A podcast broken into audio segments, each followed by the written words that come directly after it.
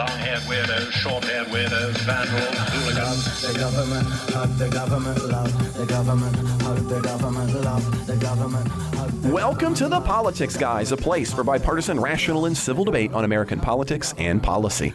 I'm Trey Orndorff, a political scientist at Oklahoma Christian University, and I am joined again after our right wing takeover just a few weeks ago by Professor of Law at Chase Law School, Ken Katkin. Ken, welcome back to a more balanced Politics Guys. Yes, well, it's good to be back. Good to have you back, Trey. It is. It's fun. I mean, I, I hope that you enjoyed the left wing takeover. I mean, the, the, I mean, you guys were probably smoking weed or something while you did your show, but on the on the conservative show, he said, uh, ironically. Although you know, who knows? Who knows? But di- I hope you guys had fun too. But it, it's it's nice to be back with you. As much fun as it is to take a break and do things with Jay or with uh, with Mike. Uh, and so, Ken, th- this was one of those weeks where. I swear, when every time we take over the show, that is when everything happens. And so we kept putting the show together, and then we kept having new things happen. Yeah. A lot of news headlines today. Oh my heavens, yes. And so we're going to be starting with, I think, probably the most breaking of the item, at least in terms of time. So I want to be careful here, listeners. You know, there, a lot of things are going on, uh, and we're just trying to kind of get them in, in order that we've been coming to us. And so I, I think the biggest item that we had been looking at was obviously today, and that's on Friday. Uh, Donald Trump was ordered to pay $354.9 million in damages. Uh, the New York judge ruled that. Um, and, and that was because of, again, overstating his net worth in order to get lenders. Now, the decision, assuming it continues to get upheld on appeal, it really imp- uh, perils his real estate empire because not only do you have that uh, monetary penalty, but it also bans him from serving as an officer or director of any New York corporation three years. And even more importantly, and, th- and this is something that I, I don't think got enough time so far, at least. Uh, in the news, uh, he's not allowed to take any loans from New York financial institutions for three years.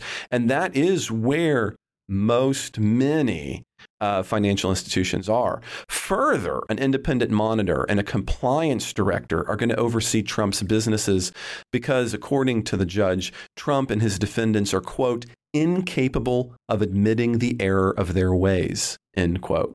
Now, Trump's lawyer, Alina Habba, said that the ruling was, quote, manifest injustice and the culmination of a multi year, politically fueled witch hunt. Now, if Trump's earlier claims as his wealth are any indication, this would be a very large portion of the $400 million Trump says that he has in cash. And Ken, I know this is a little bit more in your field. So, what do you think happens on appeal? Because inevitably, this is being appealed.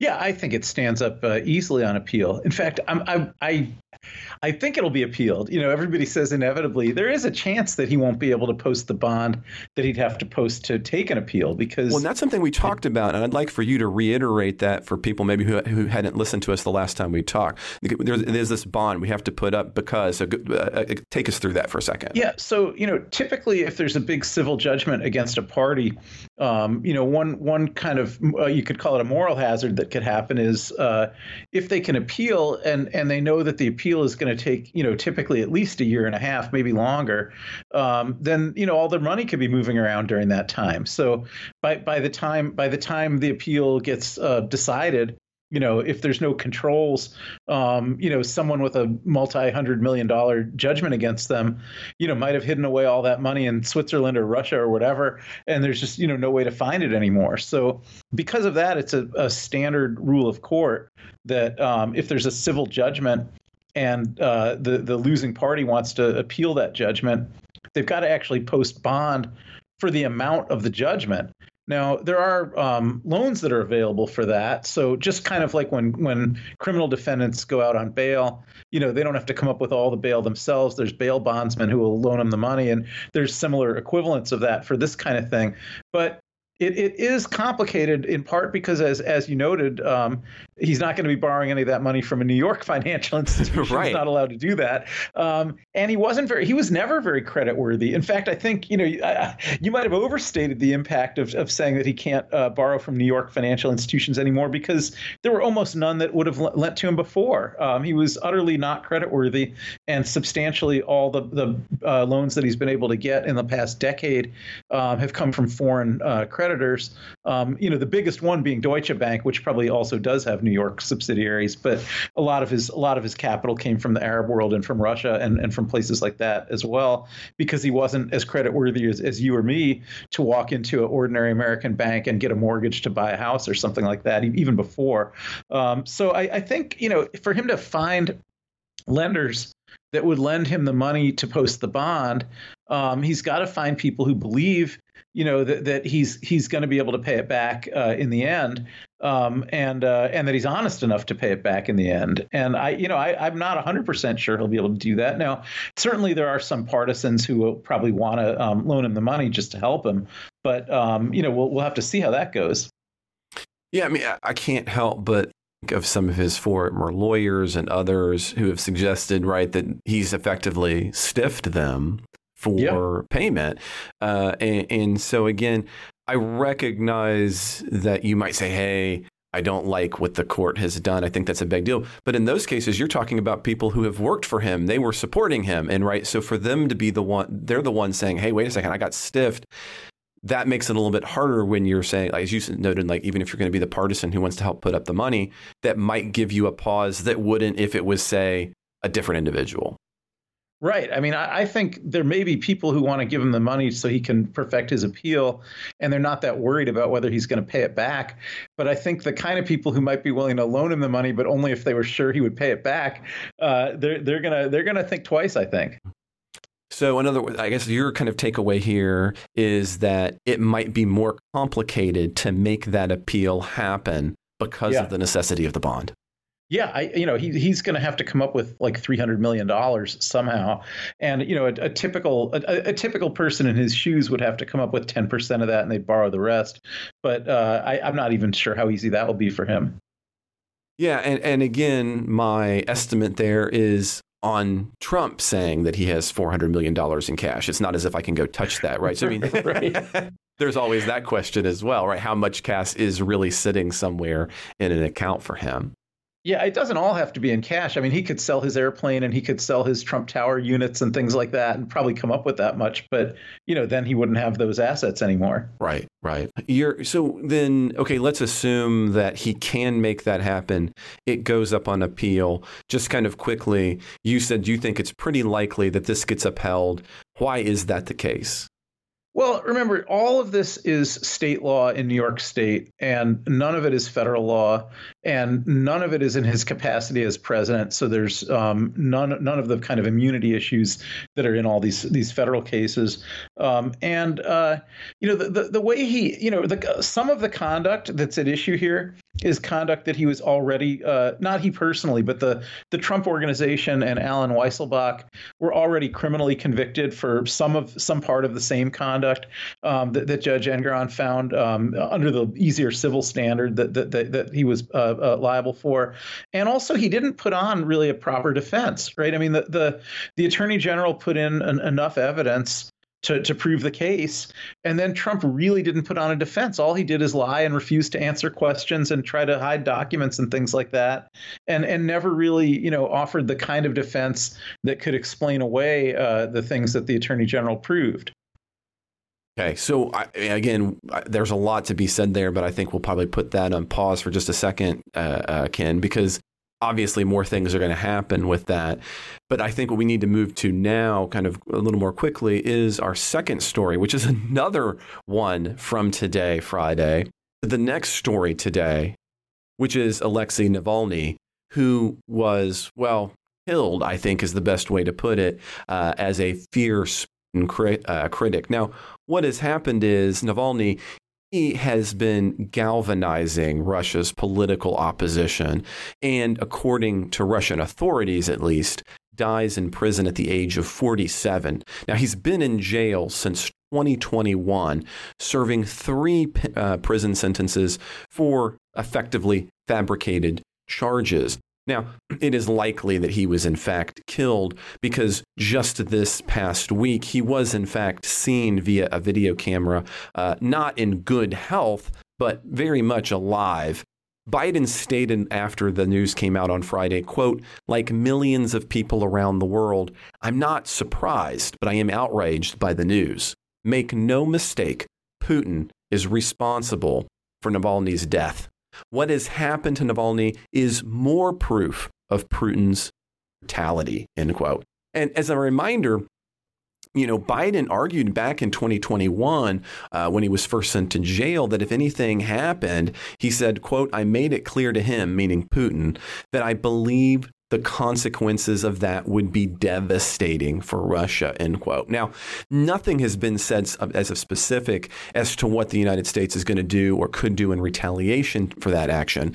But it does appear, you know, Mike jo- uh, uh, Johnson, Speaker of the uh, House, argued, quote, in the coming days as international leaders are meeting in Munich, we must be clear that Putin will be met with united opposition, end quote. Uh, he says in the, uh, uh, uh, just a little bit after that, which has led to some questions, including a post uh, a Washington Post article suggesting that you know there has been this kind of civil war taking place in the Republican Party uh, over what to do. You know, it wasn't one of the items that we were going to talk about, but uh, but of course, right? Uh, who go who goes over to uh, uh, Russia this week to interview view Putin?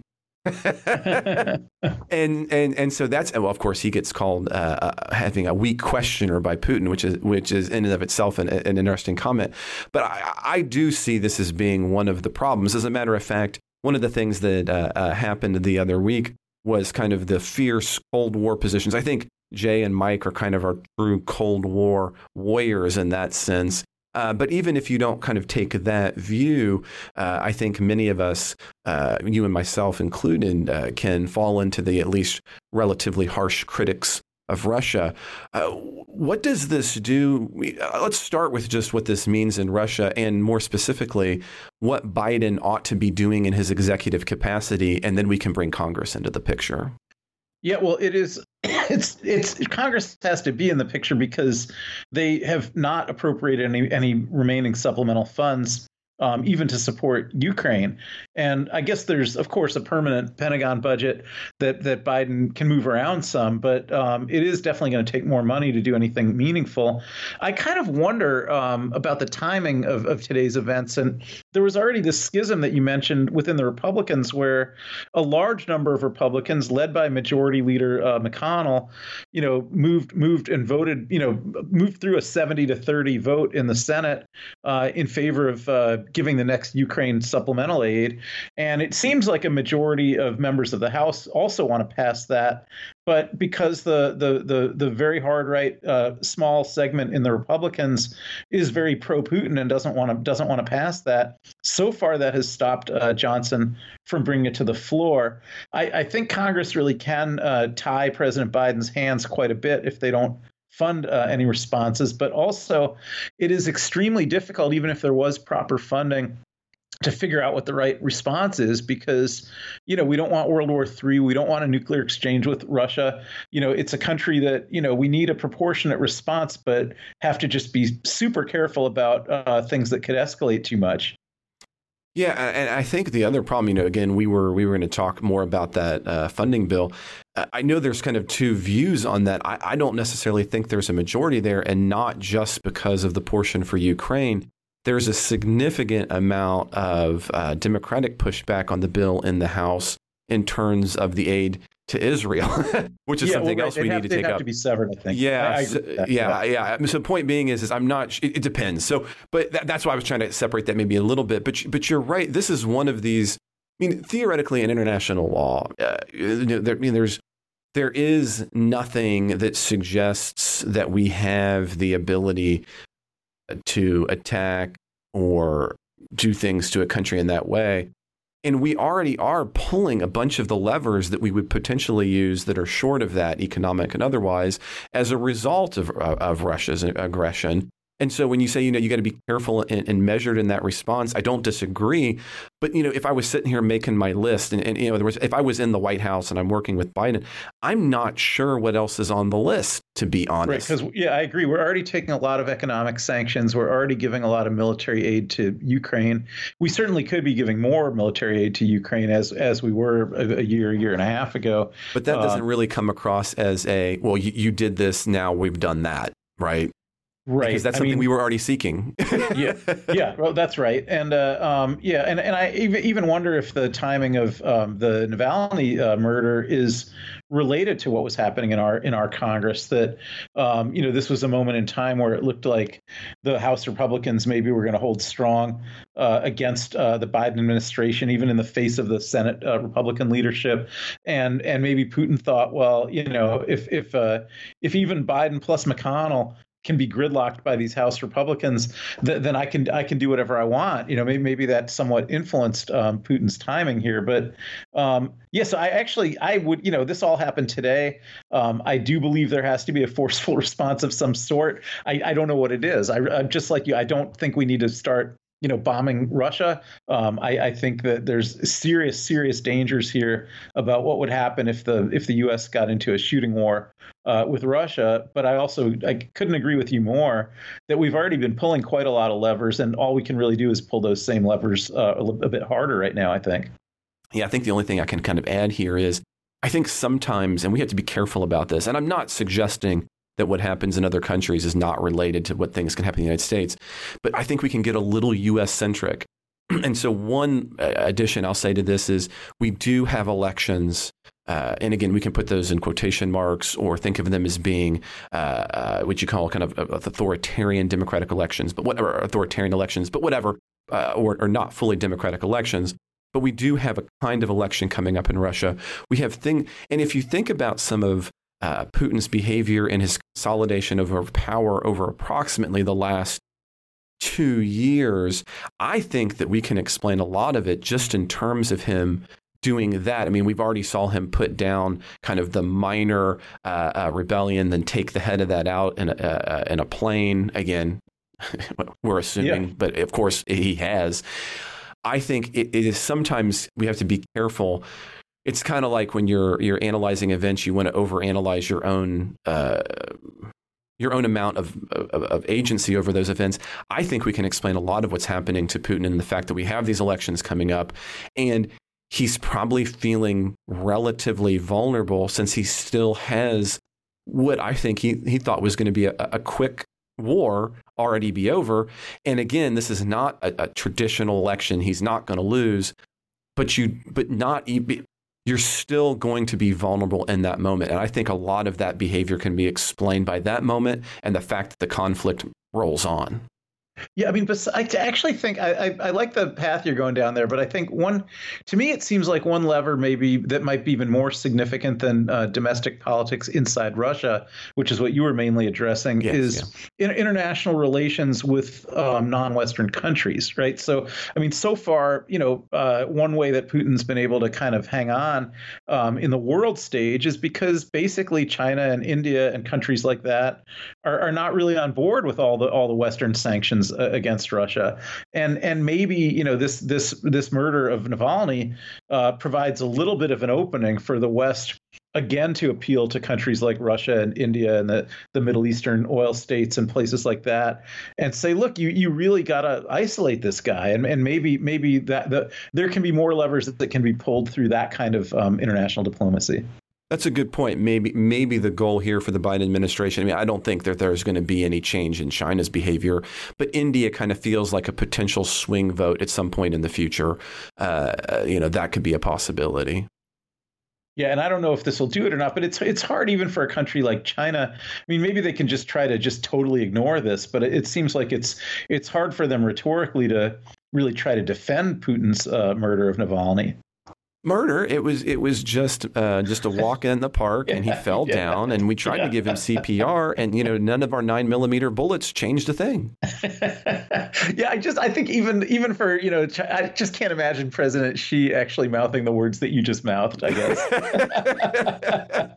well, I, I, am sure not, uh, but. This actually leads into what was going to be one of the things that we thought would be a big part of the story. And of course, it is, but maybe in a different way. And that is this past weekend, and it was something uh, that was not being able to get into in, in our last weekend show, was former President Donald Trump's comments over NATO allies. And this past weekend, what he said was is that he would encourage Russia to do what it wanted to to countries that were delinquent in his terminology in terms of NATO. Uh, he would he would at a rally in South Carolina recount a story he has told before about an unidentified NATO member who confronted him over his threat to not defend mem- fail to meet the defense spending targets. Now, what changed was this time or this past weekend, Trump said that he would encourage to do encourage Russia to do whatever it wishes. As a matter of fact, he says this quote, "You didn't pay, you're de- delinquent. No, I would not protect you. In fact, I would encourage them to do whatever the hell they want. You got to pay. You got to pay your bills, end quote. Now, as you might imagine, the comment brought both outrage, but some kinds of sympathy as well. Uh, Nikki Haley argued that this is taking the side of a thug who kills his opponents. Of course, again, re- uh, referring to a Putin. And I would say, in some ways, kind of uh, very apropos given what happened just today. This past Wednesday, Trump went back to the topic, but he did change slightly. He retold his conversation with the NATO member country about its obligations, but instead of saying he would let Russia do whatever it wanted, he changed to say, quote, look, if they're not going to pay, they're not going to, we're not going to protect, okay? End quote. Uh, and this, of course, brought condemnation from President Biden. At the White House on Tuesday, Biden called Trump's comments over the weekend shameful. A former president of the United States saying that, the whole world heard it. And the worst thing is, he means it. No other president in our history has ever bowed down to a Russian dictator. Let me say this as clearly as, clearly as I can I never will. For God's sake, it's dumb, it's shameful, it's dangerous, it's un American, end quote. Former President Barack Obama would follow a similar comment on X. So, I mean, Ken, th- it couldn't really come at a at a worse moment to have that comment, just rhetorically speaking. And I do think that there is, in fact, I think there is relatively broad sympathy for the underlying point that Trump used to make, which was, look, NATO, all NATO members need to abide by spending targets and to be a, a you know full partners in NATO.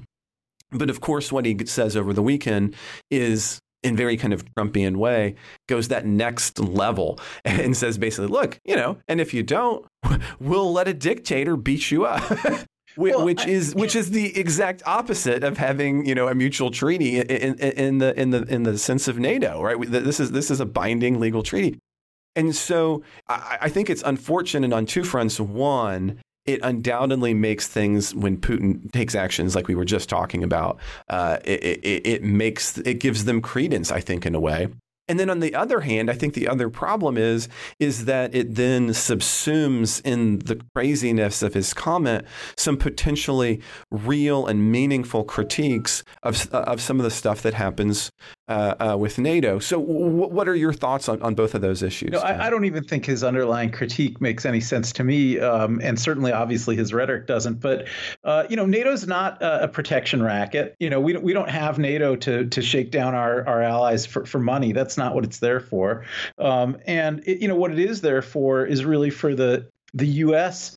to be uh, able to um, protect the stability of the world, or at least the West, in a way that maximizes the national interest of the U.S. And you know, when, when NATO was set up, I, I, think you know, of course, you know, those countries weren't as wealthy as us then, and some of them are as wealthy as us now. So I'll acknowledge that. But but we thought we'd pay all the bills. I mean, we, we thought it was a pretty good deal for us that we could get all these bases all over Europe, and we could get um, those countries to contribute uh, troops uh, and things like that.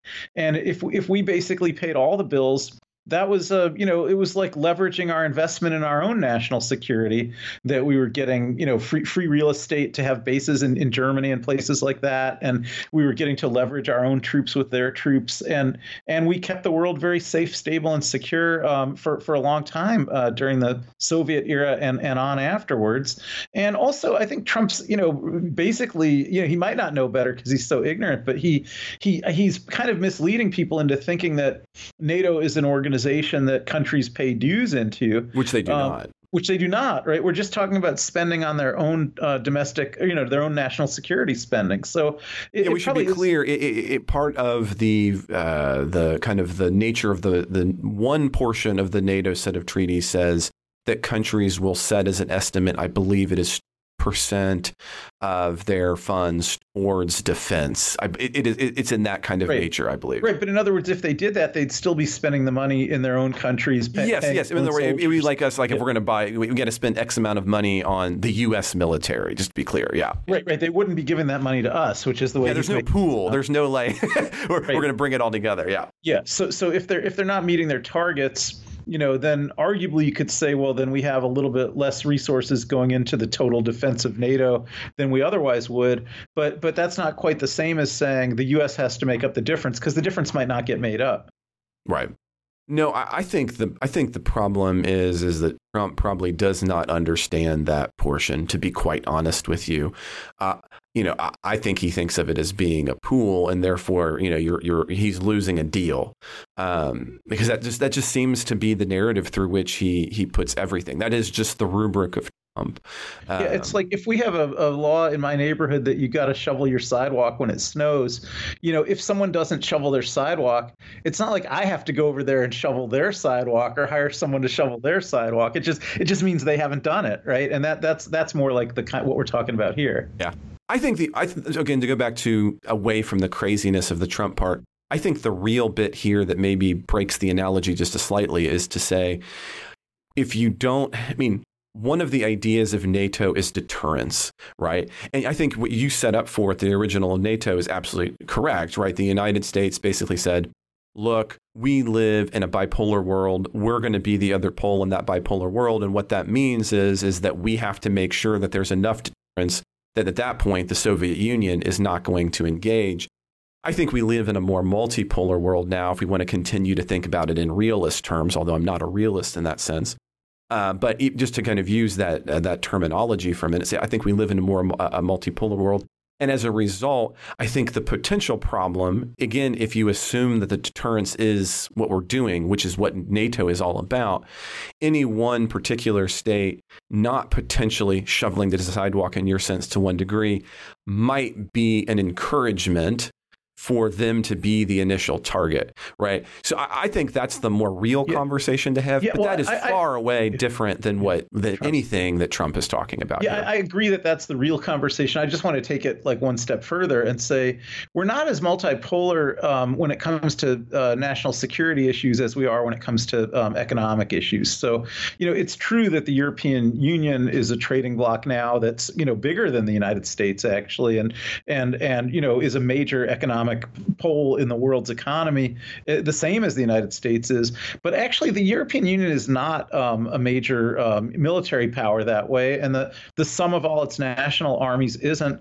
And I think it is still pretty much, you know, that the the, the Cold War it thawed for a while there, but I think the old Cold War um, lines are kind of those old poles are kind of re reemerging, and uh, I, I, would think it would be good for the United States to take uh, responsibility and and control um, over the the securing the West um, as the U.S. did in the second half of the 20th century, and I think it would actually help us um, be more influential in in all kinds of foreign policy issues. Because think how subservient Europe was to the United States, you know, during that Cold War period when we were footing all the NATO bills and we were protecting them, most of those countries really thought like the most important prong of their own foreign policy was to align themselves with U.S. foreign policy.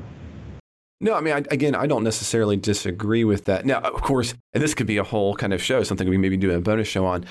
I there are tenets of the deterrence theory that I take empirical issue with, not ideological issue with. But yeah, I, I, but you are right that historically speaking, when we were footing the NATO bill, if you will, in that sense, uh, when we were the other side of the polar, we definitely had a different kind of relationship with Europe.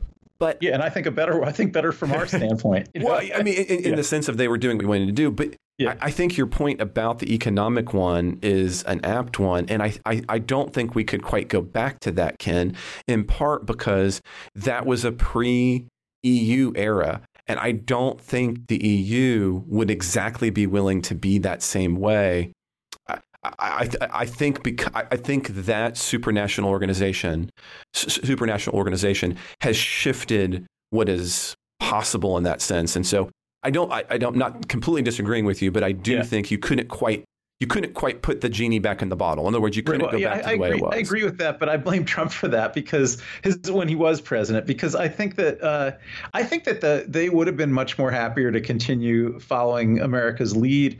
But when America elected Trump, uh, it became actually untenable uh, for for Europe, and and they really I think were forced kind of out of the crib, and and they had to kind of assert themselves as really the the the, the kind of central institution in, in in Western foreign policy because the U.S. just abdicated that role. But it, I agree, it's hard to get that back now, but I think I still think it would be preferable to work towards getting that back. Now, I'm just going to add before we move to the next story that when we get hate mail about you saying that Europeans left the crib, that that is Ken Katkin at Chase University. I didn't say that. I, I, went a different direction. I just want to be clear about this. He's the one saying you screw up. Uh, see, nobody would have noticed, and I brought it up. Um, but I, I, think Ken, we should move forward to yet kind of another international, but also uh, domestic story, and that's what's happening in Israel. And we keep coming back to this, but there's really kind of three or four prongs to this.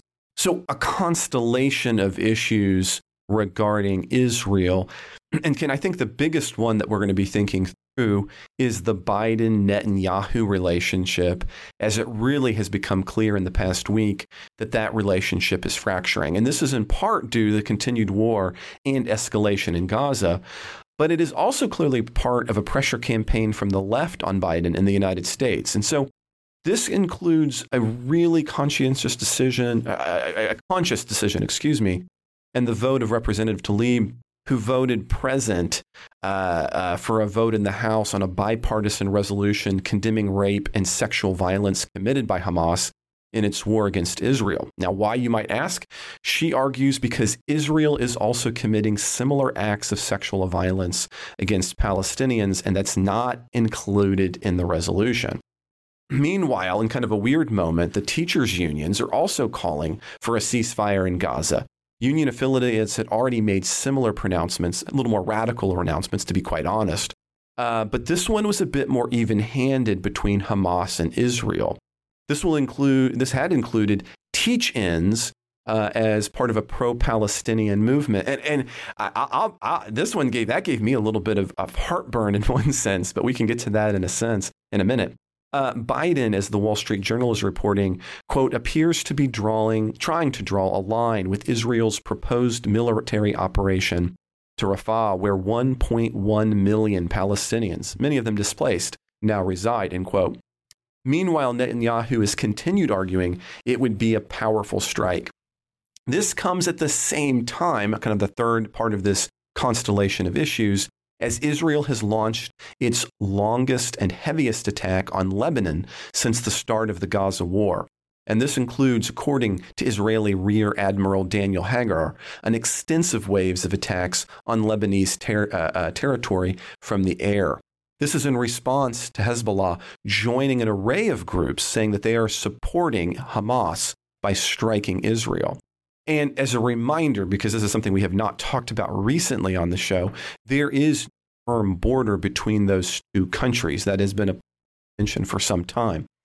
Meanwhile, kind of the last portion of this constellation of issues, families from Israeli hostages in response, I think, in, in, in, large part to South Africa's uh, uh, uh, uh taking uh, issues to the International Court of Justice, have taken allegations against Hamas to The Hague.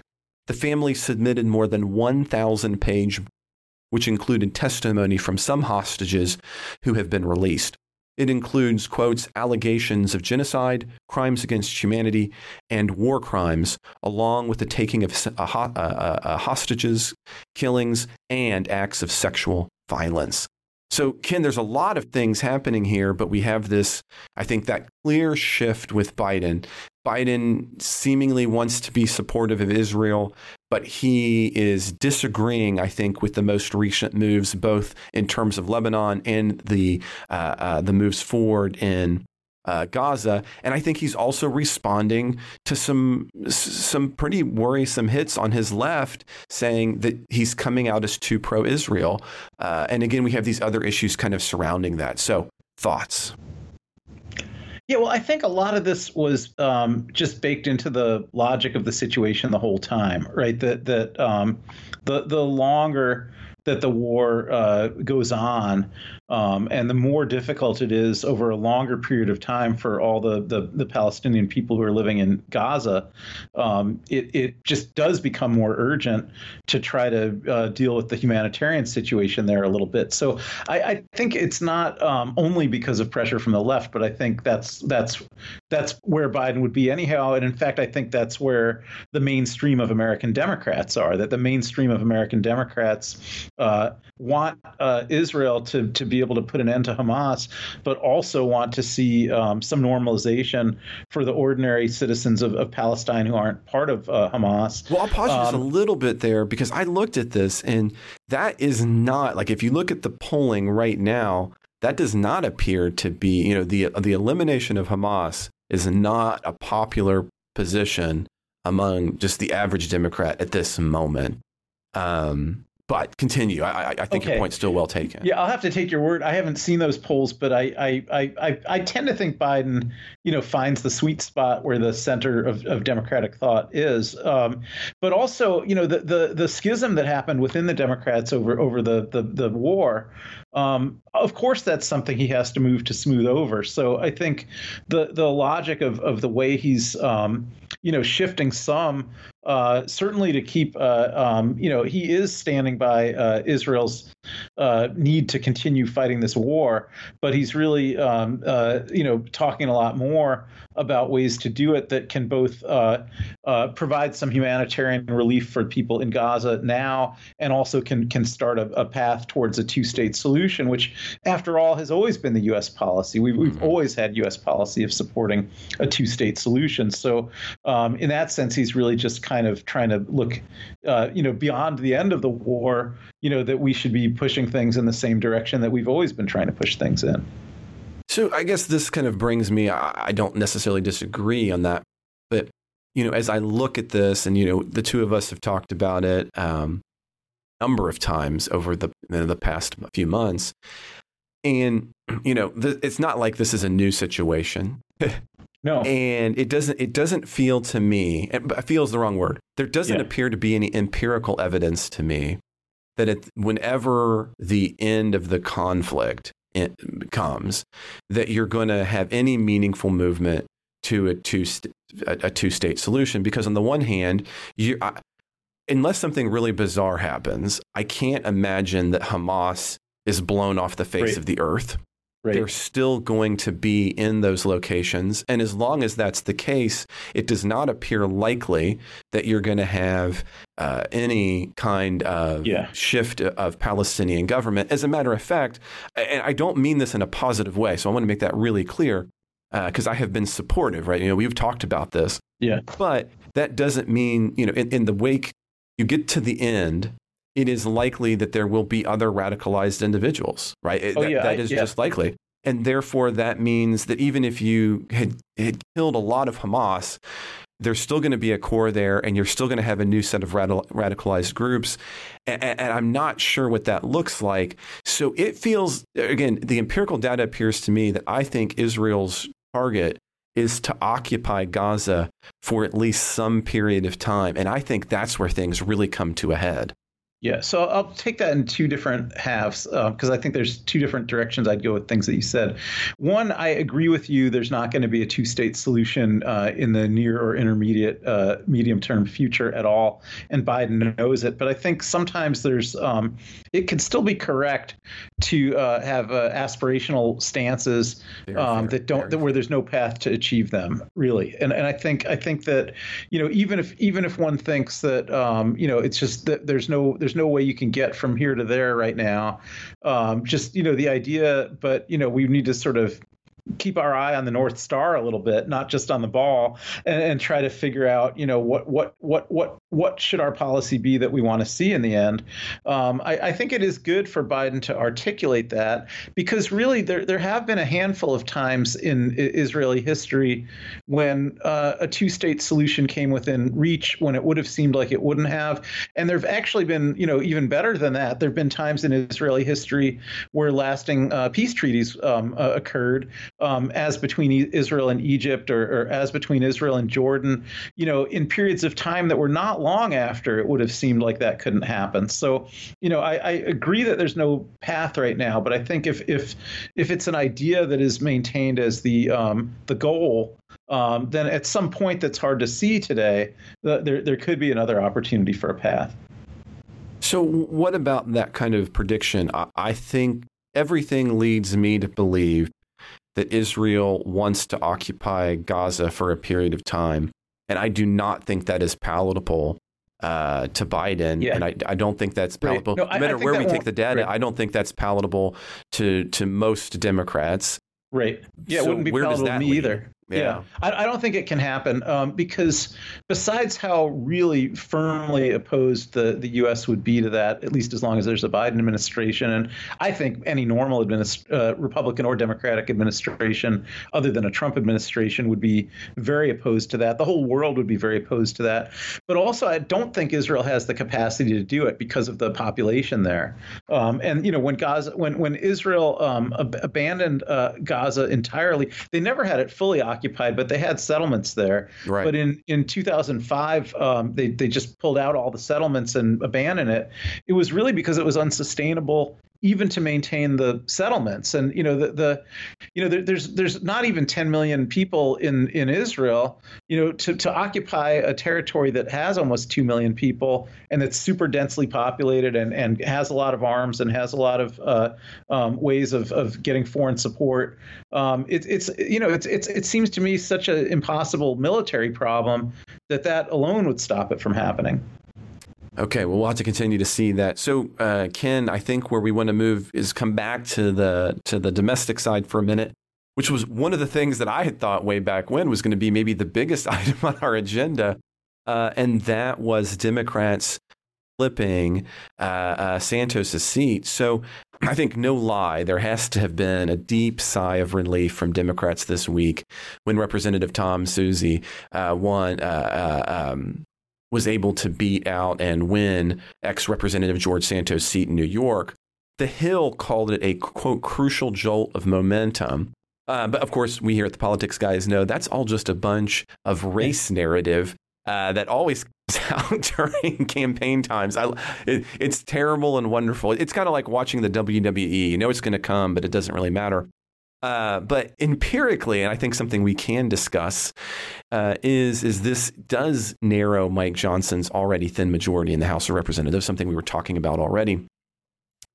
But I do think it's also worth pointing out here, Ken, that I think a lot of commentators are jumping on this to try to predict a presidential election or signs of November. And again, I think we got to come back to the basics. We, we got to get away from that horse race narrative and say, look, Suozzi, he had already served in the district six years. That's a ton of name recognition, nearly an incumbent like advantage. And the other is he significantly outraised and outspent his opponent, uh, Mazi uh, Pilip. Uh, and this is something that is just fundamentally true when you when you're as political scientists we talk about this again and again. Name recognition plus money in a bank plus money spent are some of the best predictors of who's going to win or who's going to have an advantage you can possibly have. Uh, and, and, so i think people are trying to uh, you know get a lot more mileage out of this. And it's important but i think it's really more important for that narrowing of mike johnson's thin majority for the remainder of this year than it really is in terms of being some kind of bellwether. But what do you think about that uh, analysis? And what do you think uh, how that impacts the house Yeah, well, I actually always thought that uh, Suozzi, if that's, I'm not sure, that, is, am I pronouncing right? Suozzi? I think so. Yeah, yeah I'm just going to say it that way, and I because I haven't heard people, I've read it, but I haven't heard people say it. But uh, yeah, I, I, I always thought he had a cakewalk, and and he did. Um, I don't think there was a single poll that didn't have him ahead, although the polls were close in many cases. Um, but uh, I'm looking right now at a news article that says um, there were only four polls in the race. Suozzi led in all four with margins in chronological order D plus 3, D plus 4, D plus 4, D plus 1. The actual result was D plus 8. Um, but but yeah, as you said, he had other a lot of other wind at his back. He had won the election in that in that district every time he ran for it. Um, he didn't run when Santos won. Uh, he, he stepped out to try to run for governor. Right. Um, and and so uh, you know, and and and I think Santos somewhat discredited uh, the Republican Party in in Long Island, even though Long Island is a, a kind of uh, atypically uh, Republican part of the um, New York metropolitan area, um, but you know it's it's it's you know it's in a, a, larger metropolitan area that's overwhelmingly Democratic, and I think um, Santos, you know, didn't help the Republican brand there. So it, it, it, doesn't surprise me that he that he won.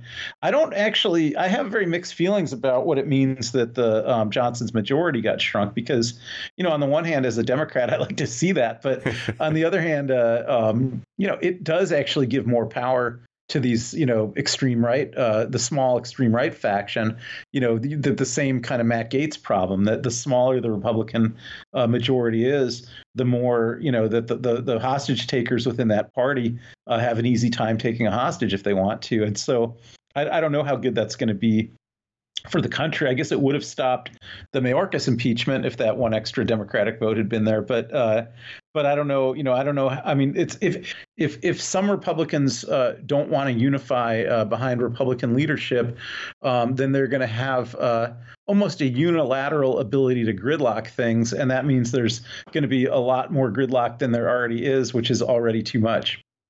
Well, let's kind of wrap things up. Uh, I say quickly, but we still have kind of one little thing to touch, and, and that was, of course, funding in the border, which was something else we thought we were going to be spending a lot of time today, but we'll just try to, uh, to, touch on. And that's because there's kind of a unique move going on. So just to kind of bring us up to speed, because again, I know the other hosts talked about this, is is that Mike Johnson and his ever thinning majority in the House uh, you know, first Republicans in the House came out against a Senate negotiated bill written by my own Senator Lankford. That's something that Jay and I covered a few weeks ago. Uh, but even Senate Republicans then kind of came out against that. Uh, and he and I kind of had a pretty feisty exchange, not so much about the bill, but about uh, immigration, if anybody wants to go back and, and listen to that. Uh, this then led to the Senate um, putting up a new supplemental aid package with funding for Ukraine and Israel alone together. And that's something that you had already mentioned earlier in the show, Ken.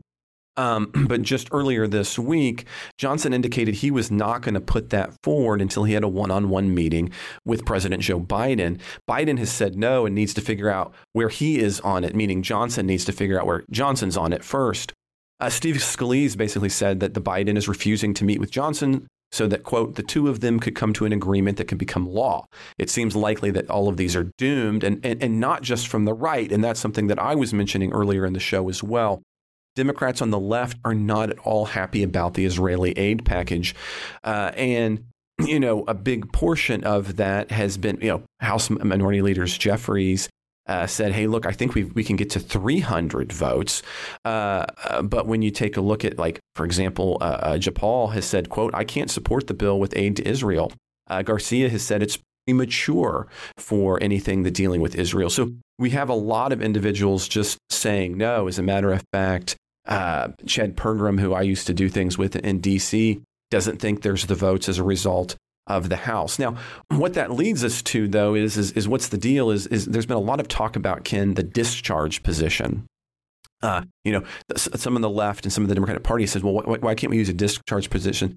Now, they're not. If you don't know what that is, don't worry. Nobody ever assumes. Uh, but they aren't common. They don't frequently work. But here's the details. In the U.S. House, you kind of think of it. That's what I tell students is you got to think of it divided into two lands. You got you've got committee land and you've got full chamber land. It's not a perfect analogy, but it works pretty well when you're first trying to understand it. And when bills are introduced, the normal pathway is they get they get pushed over into committee land, specifically into some standing committee. And nothing requires anything in committee land or in that standing committee to bring those bills out in any form. But there is one way, and that's a discharge. And that's a way to get a bill out of that committee land and bring it over in the full chamber, even if the committee doesn't want to do it or is kind of dragging its feet on it. And so what happens is this is after a bill's been introduced and referred to a standing day a standing committee for 30 days, a member of the House can file a motion to have the bill discharged or released from consideration by the committee. And in our House, given the numbers that they are as a result of the Permanent Apportionment Act, that means you need 218 voting members to sign it. Now, once the petition reaches 218 members, the House can consider the motion to discharge the legislation, and then they can take a vote. If everyone who signed the petition then votes yes, the House takes up the measure. How rare are these? Actually looked this one up, Ken. I was kind of curious. In the 118th Congress to date, right? So you get thousands of bills. There have been eight discharge petitions, none of which has been successful. So, just kind of briefly here as we finish the show, what are your thoughts on this? Because, you know, again, earlier you had even mentioned like we might have to even break out Ukraine from Israel because there might not be enough Democratic support. What do you think about the discard charge petition as, an, as a possibility for the bill as it exists coming from the Senate?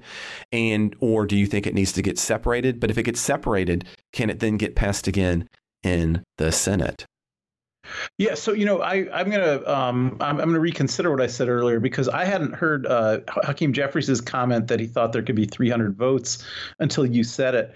Um, but I would I would put some some stock in that. So if if, if Hakeem Jeffries is counting heads, and and he thinks there's 300 votes for an unsevered bill, you know, I'm sure he could be puffing a little bit, and it might not be 300, but I'm sure there's enough to pass it, and it actually stands to reason that there would be because I think both the number of um, Democrats who would vote no because of Israel aid and the number of Republicans who would uh, vote no uh, be because of Ukraine aid um, really don't add up to a majority. And I think the majority would probably vote yes for an unsevered bill. Um, and as you point out, it, it, causes complications if they do sever it because then you have to go back to the Senate and revote things, and the Senate might not want it severed. You know, they had 70 votes for the unsevered bill. So I, I think it would be good to try to find a way to get it to the floor. Um, on the other hand, I don't think a discharge petition is going to do it because, um, you know, for for a Republican to sign a discharge petition, even in favor of a bill that they are very anxious to vote for, um, just as a as a kind of messaging matter, it, it, it, does function in part as a vote of no confidence in their own leadership. And in this in this particular uh, year, you know, we've already had such chaos within the Republicans when they they they dumped uh, uh, Kevin McCarthy. And uh, you know, even though a discharge petition is not itself a petition to dump the speaker, it's basically a petition saying I don't trust the speaker to control the legislative agenda, even though he's the speaker that represents my party. Um, and I, I, think that the, I don't think any Republicans will have the uh, stomach for that in the same Congress where they had to deal with the ordeal of actually actually voting no confidence in a speaker. Well, I'll just kind of briefly put an addendum on that. You know, so if we take, I had you know, that it, the uh, 300 is Jeffries' uh, uh, go, um, but I've done some math on this, and again, this comes uh, via. I'm always following Chad Pergram, right? To get to to get to 300, that means you got 88 Republicans crossing the aisle. Uh, additionally, though, to get to the 218 voting members, right, you've only got 212 Democrats uh, uh, right now, which means you're going to need to have six Democrats, or excuse me, six Republicans cross the aisle in order to get the discharge petition. And if you're counting the number of Democrats who have already come out and saying they wouldn't vote the combined package, you're down to somewhere between 200 to uh, uh, uh, 199 Democrats, which means you would need even more Republicans to get up to that 300 number. Because keep in mind, right now we still have four vacancies. Uh, depending on when the New York seat can get filled, we'll be down to three vacancies. Uh, so yeah, I, you know. Yeah, I'm, I'm bringing some different assumptions to that math than you are, though. Um, I, I, I, agree with you that the discharge petition path can't work for the reasons okay. that I said, but I don't I don't think that the um, it's impossible that, that Johnson could support an unsevered bill. And if if Johnson supports an unsevered bill, um, then you know the, the Republicans wouldn't be crossing the aisle to vote for it right? You'd have you'd have a bill that's supported by Republican leadership, and I think some some Republicans would still vote against it, and some Democrats would still vote against it. But I'm really positive that um, Jeffries's number would be in the right ballpark if if Johnson could be persuaded to bring the bill to the floor. Which, again, given some of the comments we saw earlier, it seems like he might be reconsidering that possibility. Well, Ken, on that kind of predictive note, I think we need to bring the end to the show. So remember that uh, we will be doing in just minutes one of my favorite things, which is our bonus show. And so that bonus show, we've been going, Ken and I have been going through uh, the Constitution of the United States, and we're going to be taking on the Second Amendment. So that's going to be a lot of fun. So, if you'd like to be able to get the full version of that bonus show, plus a lot of other things, you might want to consider becoming a supporter of the Politics Guys. Now, A, without supporters, we can't keep the podcast going. And you just make this happen by becoming a supporter. But the other cool part about it, becoming a supporter, is you get all kind of cool stuff, just like the bonus show that I was talking about, including an ad free version of everything we put out, including that supporter exclusive midweek show.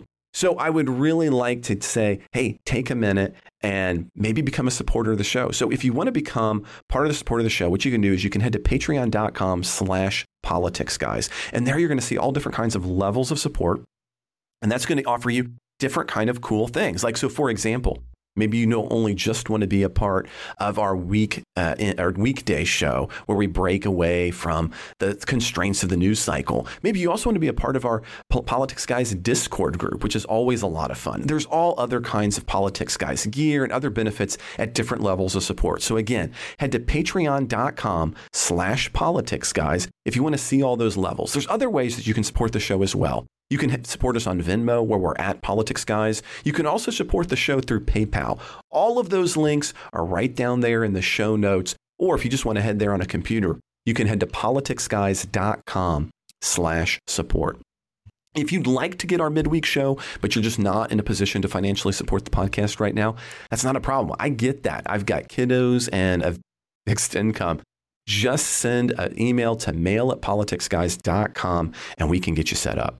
Now, whether you're a supporter or not, we really do appreciate it when you subscribe and rate, rate and review these episodes. It's a big deal for other users on Spotify, Apple Music, and all those other places where you get your podcasts to see that you found this useful.